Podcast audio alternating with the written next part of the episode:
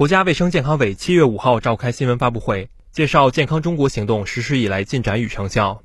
发布会上，健康中国行动推进委员会办公室副主任、国家卫生健康委规划司司长毛群安介绍，我国居民健康素养水平提升到百分之二十五点四，经常参加体育锻炼人数比例达百分之三十七点二。我们建立了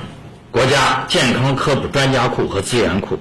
全媒体健康科普知识发布和传播机制。围绕健康知识普及、合理膳食、全民健身、控烟陷阱、心理健康、健康环境促进等，全方位控制影响健康的风险因素，居民健康素养水平提高到百分之二十五点四，经常参加体育锻炼人数比例达到百分之三十七点二。新华社记者北京报道。